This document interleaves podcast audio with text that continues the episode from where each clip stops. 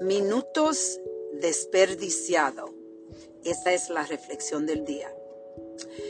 Yo quiero compartir con ustedes esta reflexión que yo siempre hago en el día.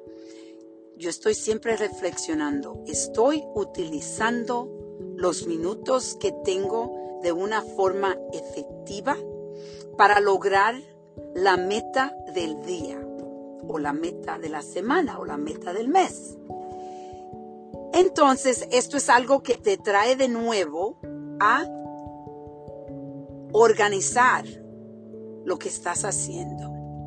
Yo llamo esos minutos desperdiciados, los minutos donde eh, cuánto tiempo usted está pasando en las redes sociales o hablando con alguien cuando va a tomar un cafecito si usted está trabajando o está eh, llamando por el teléfono, hablar de cosas que no tienen importancia con la meta que usted se puso para el día.